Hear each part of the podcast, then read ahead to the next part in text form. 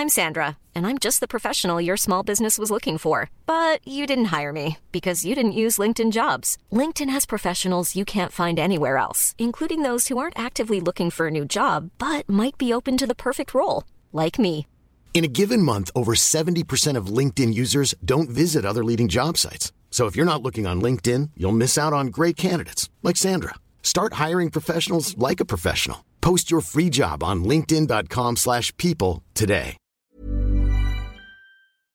Hi, I'm Joe from Bournemouth, and you're listening to Dane Baptiste's Questions Everything. My question is with the recent news that there could be life on Jupiter, what benefits are there to the human race by discovering this? Thanks so much. Love the podcast, and remember, question everything. Hello, everybody, and welcome to this episode of Dane Baptiste Questions Everything, a podcast for myself, comedian, writer, and occasional actor Dane Baptiste, my producer friend Howard Cohen, aka The Hizzer, Hello. and a mix of very special guests pose the questions that need to be asked. And we are talking everything from We are talking everything from Joe from Bournemouth's question.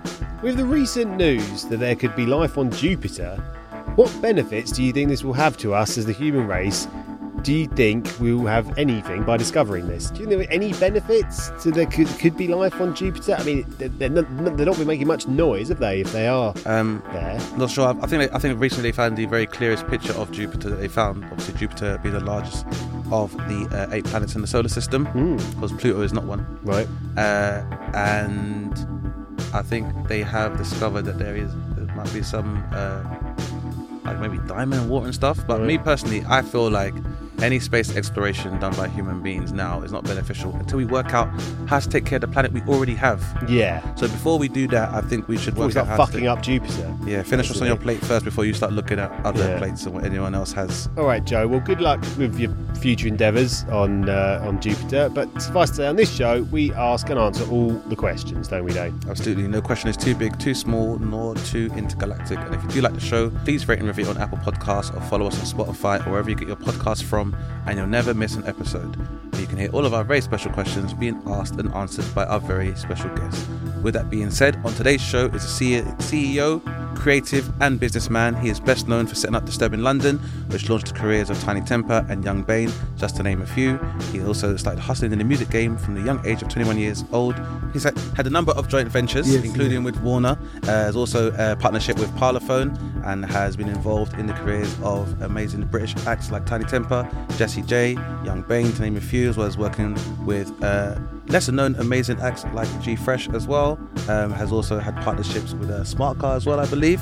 Uh, and um, also create his own festivals as well and is now uh, moving into the world of sports and the flex with Disturbing Sports and his other accolades also include appearing on GQ's annual Best Dressed Businessmen list and is also an old friend of mine from school before all of this and I knew he would go far and now he is here full circle please welcome to the show Mr. Dumi Oburota Thank you, Dane. I've always knew known you, you were gonna go far too. Ah, so it's that's- Dane's always actually been, a, what, what, what can I say, a very witty, intelligent Really? young man. He's always been witty. He always had a com a comedic like flair Right. to him. What was this? You in the same school year? Or Yes, you, you we were in the same school. He was a year above me, Right, but right. we were actually quite close. Our years were Yeah, yeah, quite close, so we play hmm. football together. We have a lot of Yeah. like playground banter together, and I've, I think I've Were you always better been. at football than him? Yeah, probably. Yeah. I don't remember Dane being a football. at the time I wasn't really into. he used to it, play yeah. basketball, I think. Yeah. a little bit of mm. basketball. basketball, more uh, basketball, athletics and stuff. And then Yes. for me, it wasn't until I was like, yeah, year 10 or stuff like that, because I used to go Turnham Youth Club. And then I got into football. So, yeah. Well, actually, yeah, yeah, yeah. I think he was in Shaun Wright's year. Right. So they oh, Yeah. actually they used to take playground football very, very serious. Yeah, because he was, he was, he was, probably still is, pretty, pretty fucking good, right? Yeah, Shaun Wright he, he was very good. I imagine so, yeah. Also, I mean, his both his chil- two of his, chil- his siblings are uh, footballers. So his son uh, Dem- is a. Uh, yeah, I think his son is playing for Stoke at the moment. yes, he is. And I think his daughter also might be playing for Man City as well. Yes. So Wow. yeah, they in actual blood. proper football in They um, dynasty. Yeah, so it's Yeah. literally it is in the blood. Reality And, show uh, waiting to happen there, isn't there? Ah, among other things, but I, I definitely feel like uh, the uh, Wright Phillips School of Management um, yeah. should be coming. I think they and they also recently um, actually in Turnham, they just recently opened up a new pitch for uh, young kids, Yeah, yeah. uh, which is the uh, Ian Rocky and Righty. yeah, Rocky and Righty kind of like stadium. Oh, nice. Yeah, yeah, Yeah. So giving back as well. Oh, that's amazing. Yeah. Well, it's probably time for a question, isn't it, Dane? As the uh, format of this show dictates, mate. Absolutely, uh, Dumi. Thank you for coming on the show, uh, which was at last minute. We should say as well. So stepping in and showing love and support. Very, uh, very grateful for that. And as our very esteemed guest, we'd like to invite you to ask the first question, which can be any question you'd like, which we'd like to discuss. Well, well, as long as you like, I'd say. Yeah. Um, but yeah, whatever's on your mind, we want to talk about. it. Well, my first question today, guys, Mm. is where do we think the world is today? Just in Mm. general. Mm. You know, Where do you think the world is today, mate? At this stage? you're meant to ask, answer the question first. Oh. I'm throwing it to you guys first. Howard. I mean, you know, it's rainy. I tell you that much. It was fucking rainy out there today when I was cycling along. It instantly makes you look at the world in a different way, depending on what the weather is. uh, when it's sun- when it's beautiful and sunny and you you're going along, I feel like the world's in a good place. When it, even no, it, it's not. Um, but I I don't know. I, I I I find it difficult not to just say the world is in a dark place, a dark, miserable, sad place where, where where ultimately most people have it pretty shit. But I, yeah, you know, I, I think of like how my mother-in-law would say, "Oh, it's in a much better place than it was like 50 years ago." That's what that's what her response would be, which is fine for her to say, but not accurate. Well, yeah, it depends who for. Really. Yeah, Because yeah. because let's think about fifty years ago. I feel like nowadays people kind of forget that's not as long ago as people think it is. Mm, Fifty years ago is like 1976, Yeah, Exactly. yeah. and I would argue 1976 probably wasn't. People say it was bad. That was probably a time where we was probably seeing some of the more progressive social Mm. upheaval that uh, has led to a lot of more of the progressive ideologies we deal with today. Mm. Because obviously 1968 would have been well, was it 60? I always get it wrong, but I think it's 63 is JFK. Then 66 is Malcolm X. Mm. 68 is Martin Luther King. Then the Civil Rights Act is signed. So then the 70s you have like the Black Panthers and the mm. Weathermen and the White Panthers. Then you have like you know people progressively moving for like LGBT and stuff as well. Mm. But then Reagan comes in. And it, or Reagan's in, and then Reaganomics takes Yeah. into the 80s, and that's global capitalism. So then greed is good mm. uh, because it's the Gordon Gekko times, Yeah, and then yeah. Thatcher times, and then I suppose you have the 90s, which is you know girl power, and then Tony Blair, Tony Blair, and then turn of the century is uh you know 9/11. 9/11, W. W. Bush, Patriot Act. But so the 70s, when people are like, oh, things are a lot better than they were 50 years ago. 50 years ago, things were. I know one thing. 50 years ago, if you made 50 grand a year, you probably could be able to afford a house. Yeah, So that's one thing I'd say that 50 years ago it was actually pretty good, and you probably could survive on a. Uh, yeah. if you had a dual income, like both of both people worked, you'd be able to support a family. Mm. Uh, you still had a somewhat uh, buoyant manufacturing industry in the West, so you know there was those opportunities as well. So yeah, I think I think your mother-in-law she's she's forgotten how long ago 50, 50 years ago is not that long ago. No. I think people forget that. So You're probably right. I mean, mm, come on, do it. What do you What do you think, mate? Come on. What do you, you asked this question. I always like to throw it back to the person. Do you know what? How do you Um, feel about that place outside of these four walls? I just it's quite interesting. Um are we are we all just in a bubble?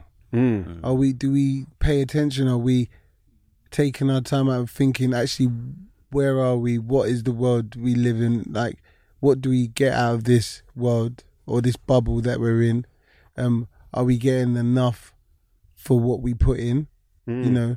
And that could be spiritually, that could be financially, that could be what do we want the world to give back to us? You Yeah. know? And um when you say your mum would say the world was in a better place 50 years ago, Mm. well, we weren't alive 50 years ago. So, well, I wasn't. No, no, no. Um, so, is the world good for us now? And actually, and when we talk about the West, industry in the West, is the West actually where it actually is now, where the, the, the growth is, and are we getting enough for our money and value for our money? And, Mm. You know, are we just all on a com- like on a treadmill and we're just running and we're not actually going nowhere Mm. fast? I mean, they were saying in the news when they uh, very recently when we were recording this uh, that Britain is now the least efficient economy in the world. Uh, it's like Mm. it's apps. It, it, it, I mean, I could get up the exact details of that, but that was pretty much what it, they were saying. Which kind of makes you think you probably wouldn't be putting your money. What, what, in, what, in your opinion, how do you think has contributed to uh, Britain's decline Oh, I can't. I mean, I, I assume that Brexit is just not even really. Is it even really linked to it? I mean, can it be any of a fucking coincidence, you people that Yeah, that thought well. this was such a good idea to just cut all of the cords from the rest of the world and just think that we'll be great on our own, even though we can't organise a fucking any. They can't even organise our ferries. Well, can yeah. we? Can't even organise the lorries coming in and out of our country. But was this was it was that just the inevitable anyway, and are these just f- excuses Mm. of something that was just going to happen anyway? Yeah, And some- when- something that was a, ca- a castle that was built on sand in the first place. So we just seen the first leaks. Do you know what I mean? Yeah, and yeah. like, do we feel that's the end of the West? Yeah. Is there? I, I got back from Nigeria. The reason why I asked this question is because I was in Nigeria 24 hours ago, Right. Right. Okay. Wow. and This is commitment, mate. Yeah. I would be in bed, but anyway. but you know we're global travelers you know yeah. nomads as you say Yeah. um but in terms of i i was in lagos and lagos is heaving lagos is, is a metropolis it is there are so many people in terms of like Most populous country in Africa. One hundred and ten percent. The Yeah. population is. I couldn't. I couldn't even eh, describe to you how populated Lagos is, right? Mm. And the only place, and I haven't been yet, I could probably say has a similar amount of people in it would be India or China. Mm. And these emerging markets are the markets where there's growth, right? And where there's you could say opportunity, but the West have always said that these markets were markets and worlds or countries that we Westerners can't really live there, or because they're not as civilized as ourselves. Mm. And then so yesterday, I was like, I went out. I was in my car. I live in uh, a village, quote unquote, but a city village. So you know what it is. I went to go and get a coffee because I hadn't had uh, a cappuccino for a while, you know. So I drove my car, went and got a cappuccino, and I and I got back into my car and I called my dad. My dad's still in Nigeria, and I said, "Where I'm driving now is completely opposite to where I've just come from." Right, Yeah. and this is civilization, or civilization that's been sold to us, and this narrative of what's th- you know in the Western world in England is been built on this level of civilization. Our tree-lined roads, obviously our terrace houses, Our, our streets paved. with our gold, streets paved Yeah, with yeah. gold. This is something that it's been built. You know, this civilization has been purposely built for us to say this is what civilization is. Mm. And then I'm in Nigeria, and it looked completely Lagos looked completely different. Mm. And I said to myself, "What is civilization?" Yeah. in my head, I was like, it's what you make it. And then, to be honest with you, when I did start thinking about, I started thinking about maybe this world or the world we live in is built like this, and it almost makes us brain dead Mm. because it almost makes us feel that we're like everything should be in order. Okay, you should drive mm. in the road. You don't have to do nothing by yourself. So when you don't have to do anything by yourself and you're relying on the state and the government, they can tell you whatever. That's the same way mm. that why we're at we're in Brexit now. They can just basically tell us we're almost in a matrix. Yeah, we- but in it's like Africa, about bubbles. I, Yeah. I, I think it's it's like I've I- I've been kind of trying to ponder how to put it together. I'm trying recently. to but it, well, no, but it's articulate myself. It's, it's like it's like I call it. It's like it's, it's the landfill man- mindset. yes. It's is I think particularly people that have grown up under an empire, which is what British people have, and arguably the largest empire the planet has ever Mm. seen. They have been under the impression that they are at the or by proxy they they are closest to the most progressive and most efficient civilization that the world has ever seen. Yes. And that's only because of the fact that for you to maintain an empire, obviously you've got to tell the people directly next to it, we are leading by the crown. Yes. This is the way the world should be. We're teaching the world to live like we do. What you can do with that as well is that you can leave out the details of how you achieved that. So for any British person, of course you believe the sun never set on this empire. We went to all these other countries. We civilized these people, and we're just like ever so sorry. We- could we just like to show you how we do things. So what what have actually taken place? People will necessarily find out, and because of that, it means that, like you said, we live you live in a place where the people that are weaned through their education system through their news through their through media that they are at the height of civilization. And because of that, what that means is, like Howard said with Brexit, when these certain aspects of that civilization begin to decline, those same people that have told them this is how it should be, they are no not aware of an alternative. So even though you you know uh, Nigeria is one of the most populous places in Africa, it's emerging market, fourth largest oil reserve in the world. There's so much uh, resource and there's enough of a workforce that's poised for mass opportunity. Not just that, obviously, Nigerians have now overtaken everybody as the uh, biggest part of the black diaspora in the UK, for example. yeah. So even having those links, and you know, in, we've also seen things like the uh, largest, youngest people to ever be admitted to uh, university for maths are Nigerian stuff as well. So when you look at that kind of potential, it means that you know that could be poised to become you know a prolific uh, civilization.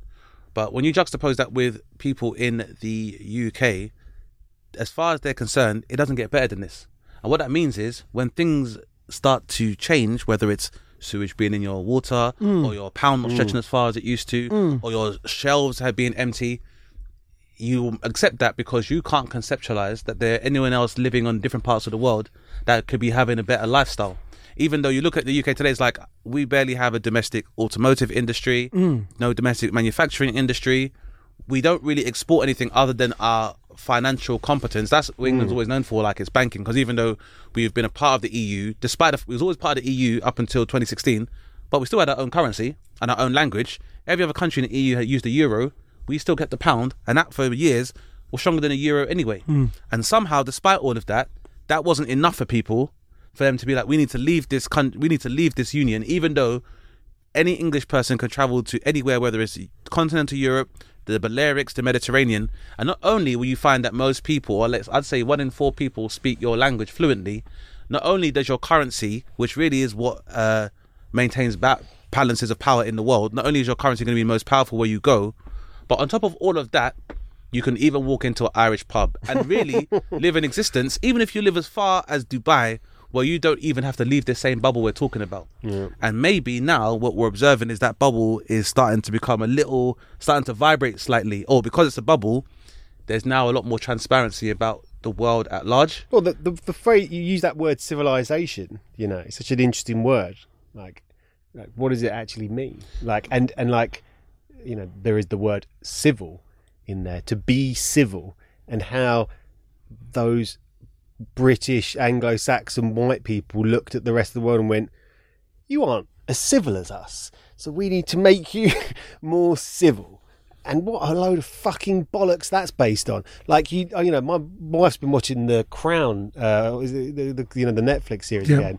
And I, I, what is it? That's what I can't remember. That's that's what it's called. It is The Crown. Anyway, looking at it, and I, I kind of walk into the room at times and see it, and I'd be like, these people's lives look really fucking boring. Like this looks like a boring. This is the highest point of civilization to be in the British monarchy. That's it. This is boring as fuck. People look. People are worried about nothing in this. I don't. I would not be aspiring to emulate these people, and obviously you could never emulate them. Yeah. You're not. You, no, it's not You can't. possible. You, you're not able to Yeah. emulate the royal family because they are over there, and you should just obey this. Yeah. way. But if that's the idea behind this all, it's nonsense. That's but that's the thing is, is you know how that's an interesting point because it talks to like these old imperial systems or systems of institutions of power, where monarchy was one of the old ones in the old Hmm. world, and then when we had the republic in terms of America, that was kind of the new world in terms of how capitalism was allowed to create for this new social hierarchy. Yeah. Because you've been watching The Crown, I've started watching. Be start recently started watching Succession. Succession. Oh, I knew it. I'm, Yeah. I, I'm all over And- it. I've, I've watched every episode. That's the, that's the new royalty because historically, where you know,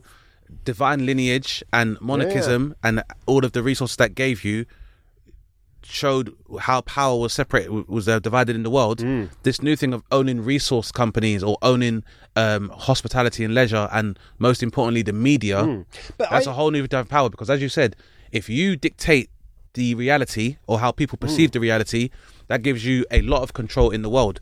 But as you've seen now, because of the fact that as power has been able to cross borders and uh, labor has crossed Mm. borders, now the fact that capital can cross borders means that there's so many new entrants into the market now that are now been able to vie for a stake of power. So But it, it- means that we're just definitely in a state of flux now in terms of who where these centers of power kind of lie because you don't necessarily before to be a king of England you had to live in England and be in a palace Mm. or for you to Have be the royal lineage. yeah and be part of royal blood, lineage Yep.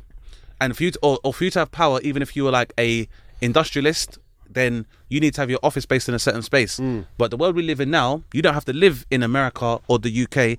A to have a certain opulent lifestyle, mm. and B to exert your influence. Yeah. But I think for the average person, and I can only speak, you know, as an average person, but like how little I know about life and culture in Africa Yeah. is kind of fucking crazy, right? And and and I'm reasonably, you know, educated, intelligent human being, but yet the, what what is communicated as the like you were talking about, you know, life in a big city in Nigeria. I mean, literally, I was trying to think of what I know about that. I know so little, so ignorant to it. It's because we, I, think people just think that the way it is here.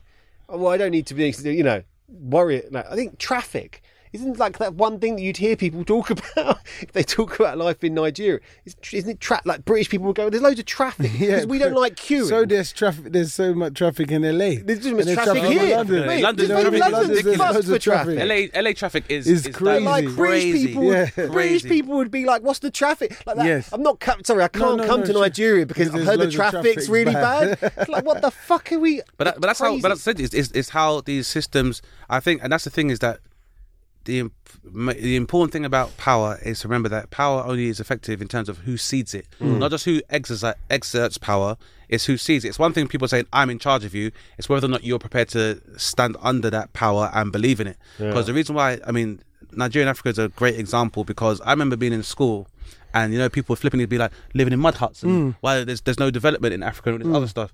The thing is, when you look at climate and climatological changes, living is, nowadays everyone's trying to find the sustainable and eco-friendly way and people that come Yeah. from the west are now creating their own versions of mud huts and all this nuanced and more avant-garde architecture where it's more in connection with nature the same thing that they used to lament about the mm. continent is what people are trying to Mate, chase now which is Dave, interesting I mean, I'm.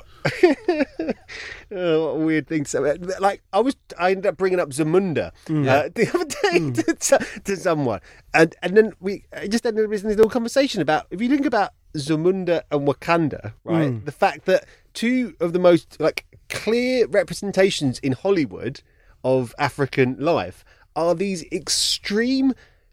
Ridiculous, ridiculous. Don't even don't even exist.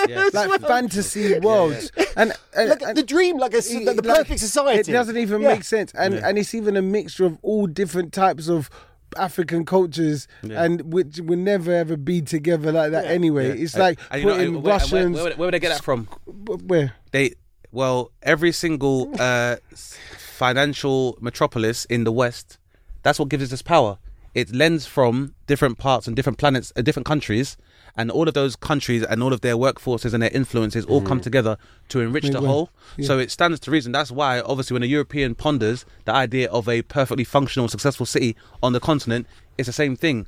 Its power comes from taken from all these different cultures at the same thing and they all contribute towards the whole.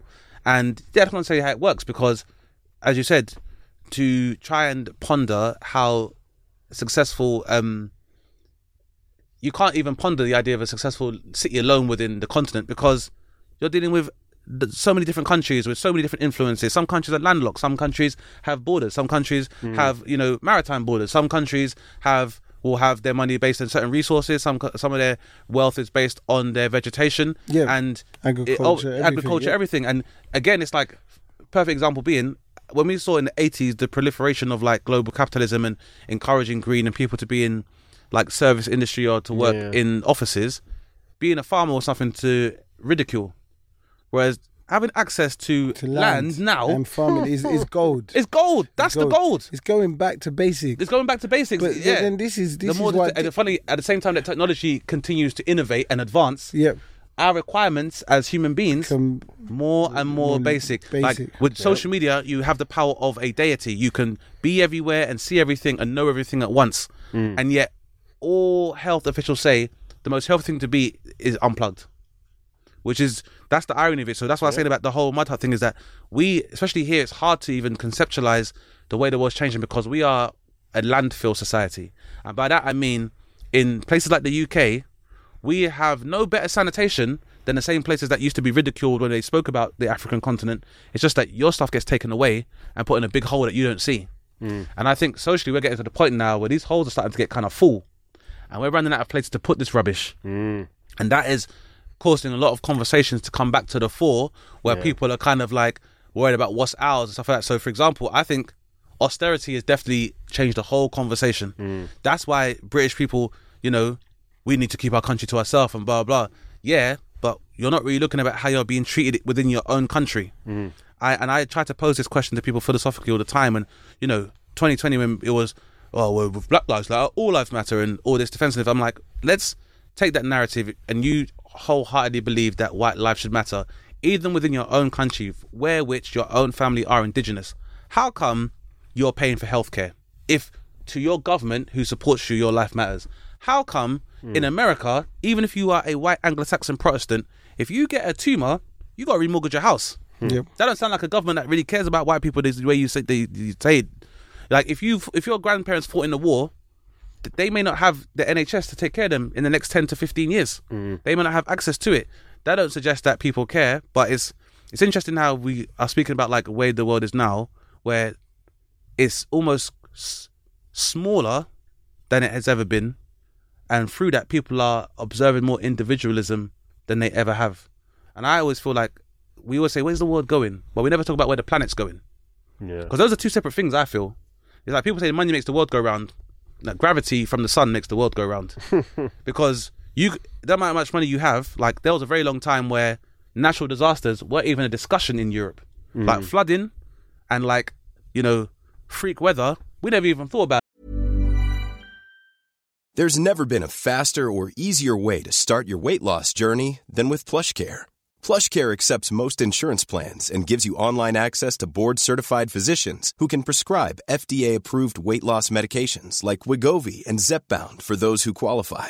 Take charge of your health and speak with a board-certified physician about a weight loss plan that's right for you. Get started today at plushcare.com slash weight loss. That's plushcare.com slash weight loss. plushcare.com slash weight loss. Hiring for your small business? If you're not looking for professionals on LinkedIn, you're looking in the wrong place. That's like looking for your car keys in a fish tank.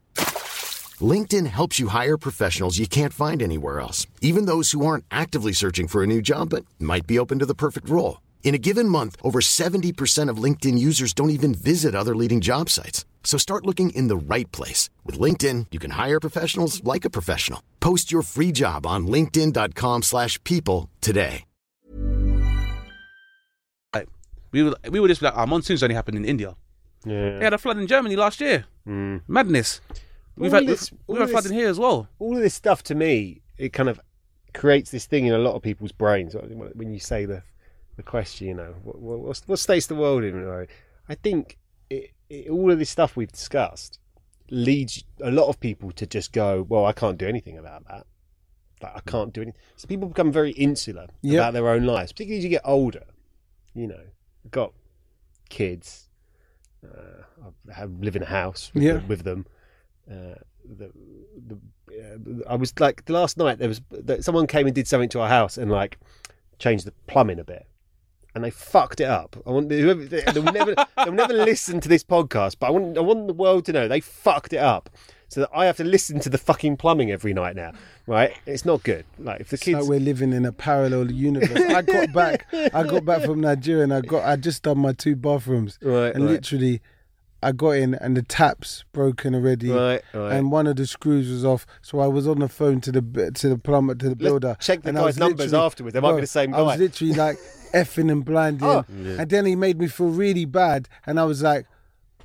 But this is just not good enough. Yeah. that's another question. Why? Why are these guys fucking up our Yeah, plumbing? though? exactly. Yeah, yeah. Why have all Yeah. why have all builders so bad? But the, the, the, the thing that I was going to Well, get. for a start, because they got rid of their competition, didn't they? yeah, in 2016. yeah, See, exactly. it's all coming back to what I'm saying. Yeah. Where Brexit, are here we go. Fucking Brexit. No, Where are we? where are we? Yeah, yeah. But the, the thing Yeah, that I was thinking question. about with this, this this situation is like the kind of like the fury, like when I you know because I got home after being at the office yesterday and you know Tyson Dealt- Fury. dealt with the kids. I dealt with the kids, right? And then I made dinner and I sat down to watch Succession. And I went, it's a bit cold in here, Tara. And she was like, yeah. I was like, hang on a sec. And I put my hand on the radio. I was like, the heating's not working. What do you mean the fuck? I went upstairs to check the boiler. I have to sneak in because it's in where the kid is. Thinking, fucking boiler's not fucking. Fa- like, the abs, like you couldn't get me Yes. more passionate. Come on. you couldn't get me more. Passionate. You passionate. just want heat. I just want heat. You can get more passionate. and, and honestly, I realised afterwards, like, if only I cared about the rest of the problems in the world as much as I No, but- cared no, but at that moment. But they're, want no, but they're all linked. They're It all is. they're all linked because, it, like, look at it this way. It's like you could. I look at it this way. It's like there was a time where, as a tradesman, Yeah. your work was Yeah. representative of you. Yeah. Like you, and because you knew at the time. Hey, they made your through- surnames through- that. yeah, Your there you go. surnames And, became and not only that, you'd, it would be like and son. That's how much your trade was linked to your. In fact, people forget that like human, like Western civilization, Hmm. used to have something called nominative determinism. Your name was based on what you did. That's why people have names like Baker and Butcher and Smith. That's what it was based on. Whereas there's obviously come a time where, you know, it's more about so much goes into just the I, I suppose the idea of posing with money hmm. or really more about how much you can get with how little effort you have to put in. Hmm. And that's become a large part of the idea. With capitalism it's minimum in uh, investment for maximum capital. Yeah. and that's probably spread to most people where most people are only prepared to do the bare minimum in order to get what they can get out of it. Hmm. And i understand that to some extent because nowadays it's like before like if you look at even like all the strike action that's taking place with unions now like people are like oh why don't these teachers just go to work and people still expect teachers to to teach children and be import and be a part of one of the most important parts of human life, education, and do it for the love, but you don't want to pay them what they deserve. Mm. In the same way that people are like, we don't want to invest in things like our infrastructure and law enforcement, and then we're surprised that the bottom of the barrel and the scum of the earth are the people that are doing these jobs. Mm. But this is where this is it. This is why I want I want you guys to really answer this question because the UK is in a very strange place, right? Mm. Because America is built on capitalism. It's a mm, capitalist society. So to be quite honest with you, teachers will probably be paid better than teachers over here. Mm-hmm. Health workers are better paid better over here. So yes, they're all about their money, but they get paid well Yeah. and they provide better service Yeah, because they, you- know that it's the link to the money, and they know if we don't do it, you can go somewhere else and get it done. Exactly. yeah. But England now, we're in a middle ground Mm. Yeah. where we've turned into a society, we're conservative, but we turn into a society where it is capitalist driven and we want to make the money, but then everyone still believes that they've got, everyone has like rights. Even the person that provides a service has a right. Yeah. And then you that's buying the service, you don't actually quite have a right because we're too conservative to say to somebody, "I'm paying you this, and I need a better service." So where it's it's it's an person goes, exploitative. "Well, I'm gonna speak to my ombudsman Yeah, you know what I mean. like yeah. that." Yeah, it's an exploitative like space you're in. So you never get. Enough for your money or Mm. value for your money people don't want to give you the right level of service especially to be honest with you british people Yeah, don't well, want to give there's- you there's- the there's a couple service of you know I. I need you guys to just get in a bit more detail on that because I don't know, but lots of my thoughts today, I need answers Mm. I know. because I'm actually, I'm actually, I like. I am like actually thinking about these things. It's Well, like, I- I'm why is two it things. I'm say- we're like this? I- Why? I'm going to say yeah. two things. All right, one, one is Dane knows this. Listeners know this. I say Yeah. it a lot. Happiness is, and this is the my equation for reality minus expectation. When you go into any situation of what the reality is, if you have expectations on it, it changes how you how happy you are with your reality. Yes. You know, you might have come into this podcast, your expectations. mm, I'm not sure. You know, we've exceeded your expectations. I'm- and I'm so a happy. yeah, happy place, right? It's an easy thing. But like the the scenario you're talking about, the most clear version of it is at restaurants, Yes. Right? Because we, we feel these people are giving me food, but I'm paying for the food, and therefore, you know, I'm pretty good at cooking. My mum's pretty good at. My wife's pretty like. You better be fucking cooking. Like it's a very easy place to not be happy with what they're giving you. Right? Mm. Yeah. But British people generally are fucking most of the time anyway. I think are fucking awful at complaining. Yes. Like we go from like either nothing, as in like, oh, I don't really want to say anything I Yeah. know- I can see how busy they are, you know, to like a hundred where they're like, this is, rid- you know, I've seen like people like properly lose their shit, like James Corden had a fucking At bad, Balthazar. fucked up, right? But I think that's a class situation. Like if, when you see people of a certain, like you know, white, ultimately white people No. of a certain class, they just don't know how to deal with that. Yes. you know, I know, like- but there's a reason. But there's a, I think there's a very clear reason for that. That's that's the historic social fabric of the UK. You Yeah, got to remember the monarchy, right? precisely in the UK, the chain of escalation has always reached a certain point. We live in a country where, whether it's uh, church uh, or monarchy, or st- but basically, in a republic, Americans are winning with the idea that anybody can be president, and Yes. because and of the capitalist society they're built up, and the customer's always right. Because they are brought up with these kind of things and they internalize it, it means that they are, will always vocalize when they don't believe with dissent. Even the same way that you could almost argue to the point. That's why a lot of the more modern displays of like civil rights activism and stuff all take from the American model. Yeah. Mm. But I think in the UK, it's one of two things. They've been able to profit from the empire without having to find out too much about it. So it's like, as I said, we can say curry's our national dish here, and no one can really ask why is that. And we mm. can say that you know, even though we don't have any domestic exports, we still had one of the most powerful currencies in the world. And no one really asked, how is it we don't make anything? Well, our money stretches more than anybody else's. Hmm. And no one really bothered to ask because everybody was living a good life. In the same way that, like, no one cared about Polish builders because everyone could afford to employ them. As we've reached a point of how far our economics can go and it's begin to contract with austerity, now people are seeing their life, their standard of living start to change. And because they never really questioned why they had that standard of living in the first place, they don't really know how to address it, I think. Mm. The food one is, I think the restaurant one is a perfect example because I think the problem is that we compartmentalize too much. A lot of that comes from 50 years ago or from like Yeah, yeah. Thatcherite ideology, where it's like, if you can afford to eat in a nice restaurant, you're doing well. But no one thinks about the fact that, you know, the state of the climate will affect the uh, great the yield of the grapes, which will affect the champagne that you drink. We don't think like you know the state of the salinity of the soil will affect how cattle graze on it, and that's going to affect how your steak tastes. And the state of your education will dictate uh, if someone is going to uh, work in an, a restaurant in order to pay for their uni fees, and these fees become more and more unaffordable, this person has to do more overtime. So then their uh, productivity is affected to that on a large scale. Because if you've got to do loads of hours, all the God sent hours, just to pay for your rent and your accommodation and your tuition fees, your output in that restaurant as a waiting staff is going to be affected by that. We saw it, for example, with the pandemic. What happened was loads of people that worked in um, hospitality and in restaurants, they went home because they couldn't work in a restaurant, found a new job and was like, well, why am I going to go and get someone cuss me in the face when I can stay at home and work from home?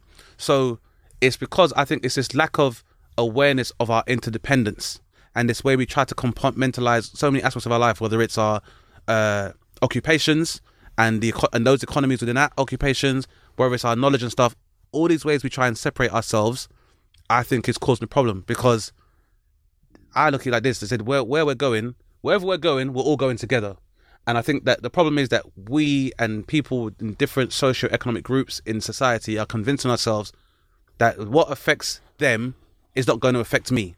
But the way I see it is, and I don't, you know, describe it as like socialist or communist, but as far as I see it is, for every child, that if I turn a blind eye to children that are deprived of their education, then years later, when that kid is pulling out a knife to take somebody's watch, hundred and ten percent. it's the, it's the same thing for every for every young woman who don't get access to feminine hygiene products then I can't look at my paper and be like what's happening when a young woman something happens to her on the street because she has to um, do sex work in order to afford basic amenities for her and her family?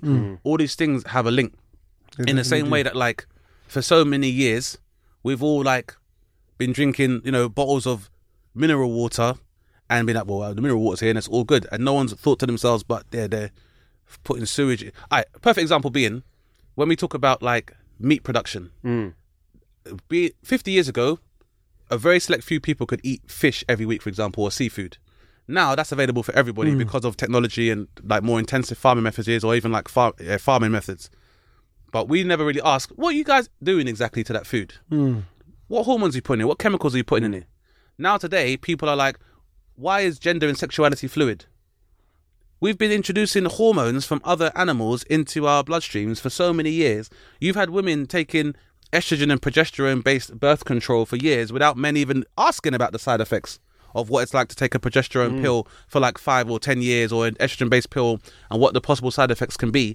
And then we're surprised that today you have a new generation of people who don't adhere to binary ideas of gender. Mm. And that's what I think it is, is that like you could argue that we've been dining very nicely for many years in this part of the world. Now the bills come. And what people are doing is like, I only had, I only had coke. I, only, I, I only had starters. Why am I? Instead of us all being like, we all need to pay this bill in it because Yep. everybody ate and everybody drank, and even if you had some snacks, we all came to the same restaurant. But what we're doing instead is being like, well, I didn't know the way the Yeah, yeah, way yeah. it talks to me. That's or why I don't leave think- it. Yeah, I or mean, yeah. leave it before. I'm going to the toilet. Yeah, yeah. Some people, and that's what some people are doing. That's Tony Blair when it, when he became a Catholic after the, the war. Remember, he started that war. You know, Yeah. we didn't win it. Yeah. People, Nobody won. perfect example. The war in Afghanistan did not end with a decisive victory Exactly. for us. No. No one is talking about this. No. Hmm. Remember, as I remember, we went to get rid of the Taliban. Yeah. The last time I checked, Taliban's they are in power. Yeah. They're still there. Yeah, What- 2.0. 2.0. No, no. T- t- 3.0. It is 3.0, They're, they're, yeah, they're, they're back yeah, in full effect. Yeah, yeah. No one is having this conversation of what the implications are for us. And by the same token, the same people who are more than happy to engage in Operation Freedom are now the ones complaining, why are these people showing up on our shores looking for asylum? Yeah. The same, the same way the proxy war in Syria was going on for how long? We barely even talk mm. about it now. And yet, and yet, and yet now, Syrian refugees are showing up. Mm. And I use Syria as an example because I hear people say stuff like, "Yeah, but these Syrians they got like smartphones and so and they got nice clothes. So why, why do they need to look for asylum?" Well, the answer is because 20 years ago they were living like we were. Mm. They had decent lives where they were, you know, arguably upper working or lower middle or just aspirational class. And the fought, the fight was brought to them without their say so Yeah. and so people had to run for their lives. And it should teach people that your circumstances in a world that's currently in such a large state of flux can change tomorrow. Yeah. like remember it's like if, for example people talk about like the worry about like china for example. When i was growing up everything you picked up was made in china. Mm. And if it wasn't made in china it was made in taiwan. And if it wasn't made in Philippines. taiwan philippines mm. and yet now people are like we need to worry about the chinese. Listen you handed over your manufacturing industry to these people years ago. Of course, they are in the position they are in now, and why wouldn't they be? You know- it's, it's, it's, this nat- it's natural that they'd be in that position now. Why would we? Why? Why are we even surprised that we are where we are? Like we gave over. Like this Indian subcontinent has been leading the charge for like software and for software experts for years. Even mm. all of the capital asset pricing models that we use for our banking systems up until the point of the subprime mortgage crisis all come from that part of the world. And we're surprised that they are now poised to be basically meeting us on an equal platform. So I guess for me, what's happening in the world now is that what's always happened. Empires rise, empires fall. Spheres of power of influence increase, they decrease. It's just that everyone that lives in this part have never been about to see the uh the change. Because normally, as we all know, history is written by the victors. As history is beginning to unfold now, it don't look like we're gonna be where we were last time they went to the books. and I think last time they looked over the books, things were very different. Yep, yep. And I think now things are changing again, where you know we're not in a position that we always were now. There, there was probably a time, like for example, there was probably a time where if you wanted to live an opulent lifestyle or you know live with the fruits of your success, it was almost seen as a given. You may live in London, Paris, New York. New York, Singapore, Shanghai, LA. Very true. Not the same anymore. That's it. That's the, that's the, that's the difference. So the now. next question is, where next? You know what, man? I was uh, I was watching some news. I was on a, just watching news on YouTube, and I um, and- which is which is interesting as well because Yeah. now we use, Exactly. newspapers are obsolete. yeah, yeah. And that's how you used to find Hey, out do you want to going on in read about uh, what happened yesterday? Pick up a newspaper. um, no, but I was just looking at some. Uh, you know, it's miserable looking at this news, and I thought I'll cheer myself up. So I started watching the uh, the film Children of Men. Uh, to cheer yourself up. exactly. Fucking hell. Uh, and, and I watched that. Have you ever seen this film? No. All right. Well, listen. We're, you can find me after you've watched the film. And you watch that film. It's a good film. It's a f- absolutely amazing film based on a book, right? Mm-hmm. And uh, it paints an idea of uh, the future where we've been unable to make children anymore. Everyone's sterile. No one can make kids, and it's kind of towards the end of this period where. You know, it, it's it's a fascinating film. It gives a fas- it, it, I would honestly say to listeners, go and watch that film and draw the parallels with where we are now, Mm-hmm. because like if you were trying to think it over and not take the film literally, I think I have watched this. it's yeah. a great film. mate. Yep, Definitely yep. worth checking it out. Um, Chiwetel's in this. Is Chimatil? in Yeah, this? yeah, yeah, yeah. Yeah, yeah. I watched this. Yeah. and you know, if you were uh, trying to not take the film literally, uh, uh, and trying to draw metaphors or themes from it. it the, the idea that we are infertile and you know sterile as a civilization and not just biologically is um yeah that's where we might end up you know that's where we because you look at the way they treat immigrants it's a massive element of it about uh, um, uh, they call them Fugees right They- you know, the refugees are called food and the way that they're treated and how it how it's all playing out and you know that film was made 20 years ago now i think so it, it, you look at where we're going go and watch Children of Men again. you're seeing it. You're seeing that we've not. You know, you would have watched that film 20 years ago and gone, "Nah, it's such a far fetched version of like where." Nope. Like, And- don't look that crazy now. but only because that's what where we lived. It looked crazy to us. But you know, twenty years ago, if you were somebody managing your own business and you lived in Fallujah, mm. you'd have been like, "Oh, "I didn't ask for no war." Yeah. Next thing you know, the, the bombs begin to drop, and That's why our art and our fiction and the power of our art will always remain because it can portray. You know, you talked about success. It can portray a version of our of our future and our, our world that you know resonates. It will always it will always resonate. Yeah, and, and the thing is, you could probably argue one of the reasons why the art is so effective in terms of how it imitates life is because it's had life as its influence. Because so many things repeat themselves in human history. Yeah. it's easy to be able to gain influences and represent them again to people who have maybe uneducated eyes about stuff. Yeah. But it's interesting, like Dumi, where you ask about where to next, because um, I think the fact that people can no longer run from this is one of the most important parts. I think that uh, people we should use as a point to discuss where we're going as a civilization as a whole, because you know, I think a lot of people have been able to enjoy the privilege of oblivion because they've not had to confront things directly to their face they've never had to worry. So, for example, we've obviously been very happy for for proxy wars to take place um, outside of our field of vision. So we've known there's been conflicts happening in Syria for ages. We do know there's conflict that's been happening in Sudan for ages. There's been conflict that's happening in Somalia, like Iran, like tensions in Iran, uh, Iraq and Afghanistan. This was all happening for a generation, and I mean, people demonstrated against it, but not to say like we are going to boycott, you know, paying into or supporting this country and its military forces or its government until the conflict stops in it. We've been fine with this uh, process of like uh, conflict for resource acquisition or for influence in politics in other places. But now we're seeing the fallout of that because people are running away from this. Yes. And really and truly, like when you discuss the semantics of being an asylum seeker, to be quite honest, as far as I'm concerned, if your house is destroyed, I'm just a regular guy. I go to work, I go home, I take care of my kids, I might go see my friends on the weekend, and I come home and my road is a smouldering crater where my neighborhood used to be.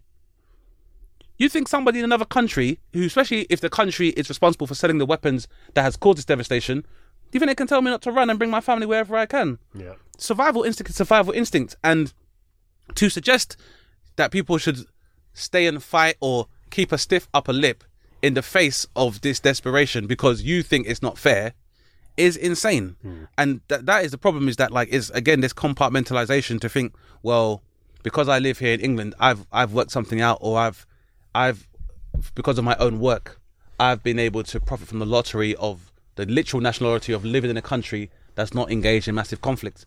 But it shows you how short people's memories are because I don't think people, maybe some of these people now who are like, oh, we we don't want these people here. You don't forget why there ain't no bins in like Paddington Station, and they forget why there's no bins in Liverpool Yeah, Street yeah. Station.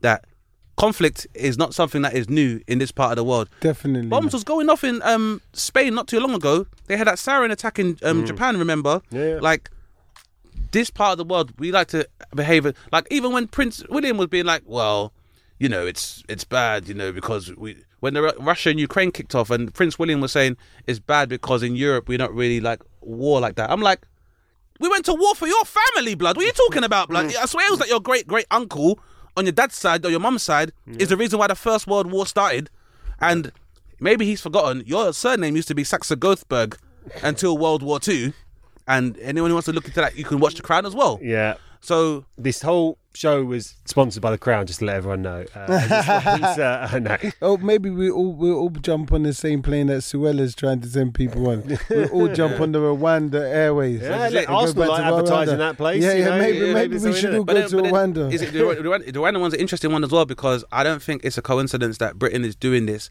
when Rwanda is so close to somewhere like the Congo, which is so massively resource rich, not just for cobalt, not just for diamonds, but also the literal vegetation. The Yeah. land Yep, it's rich. is rich there. I don't think I don't think it's a coincidence there as well. Well, it's happened again, Dane. We didn't get past the first question from our guest, which is, you know, credit to the question, mate. Um, well, absolutely, Dumi. Good to see you, sir. And uh, Thank you You- for trying to answer my question. Yeah, we but- got pretty yeah, far, yeah. I'd say. no, but to be quite far. honest with you, you guys done an amazing job. I just think, um, just in general, I just think we should all just sometimes tap out of our bubbles Mm. and look at the world that we're in, and and answer just ask ourselves some questions because the world's a very big place. And we don't always have to just be in one place. And the first question that the um your you the um you know someone from outside one of the your listeners answered like what's going on was it Jupiter Yeah, yeah, and so that's just somebody questioning yeah, yeah. what's happening and w- w- is there another way is there another mm-hmm. It's he- it's healthy. you know what I mean and I think that's a healthy way to think It's a great way because it's, it's, it's, it's, you know what? To be honest, whether intentionally or not, you've stumbled on the whole ethos of this podcast because we always feel like by questioning your reality, that's the very first step to beginning to change it, Yeah. particularly positively. And yeah, it's a good point to bring it all the way around because Jupiter's the largest planet in our solar system, and you know, I think it's important for us to discuss where we are and how we navigate where we are before we travel elsewhere. So. You've done it again, man. Disturb the podcast. in the right way. thank you thank you Thank you for coming thank on. you guys um, Dumi man, um, obviously it's good to see you, bro. Um, what are you up to at the moment that people can look out for, or any artists and people you're working Well, with, and yeah. collaborations continuing to disturb the industry and disturb um, conformity and the status quo? Where can people find out more about what you're doing? Well, you can follow me on the Instagram. My Instagram is this Dumi at Dumi Oburota d u m i o b u r o t a. That's my Instagram. Um, I'm actually starting a wine company, a sparkling wine company Mm, nice. called Severin, and you guys just keep your eye out on that because that's actually really exciting. And yeah, that's all. A British sparkling wine company. There you go. Which is very very pragmatic, given that Britain has to rely on a lot more of its domestic produce. It's cool. Um, I've always said to me like you know there's a difference between like the uh, success, the well, wealth and rich. Like rich people can buy champagne, and uh, wealthy people invest in vineyards. And uh, it's no surprise that that is might be the next venture moving into. Um, thank you for an hour to tap your brain. It's Thank always you, good bro. to see you. Always good. And uh, yeah, let's link up soon. Thank you. Thank you, Howard. Thank you, Dane.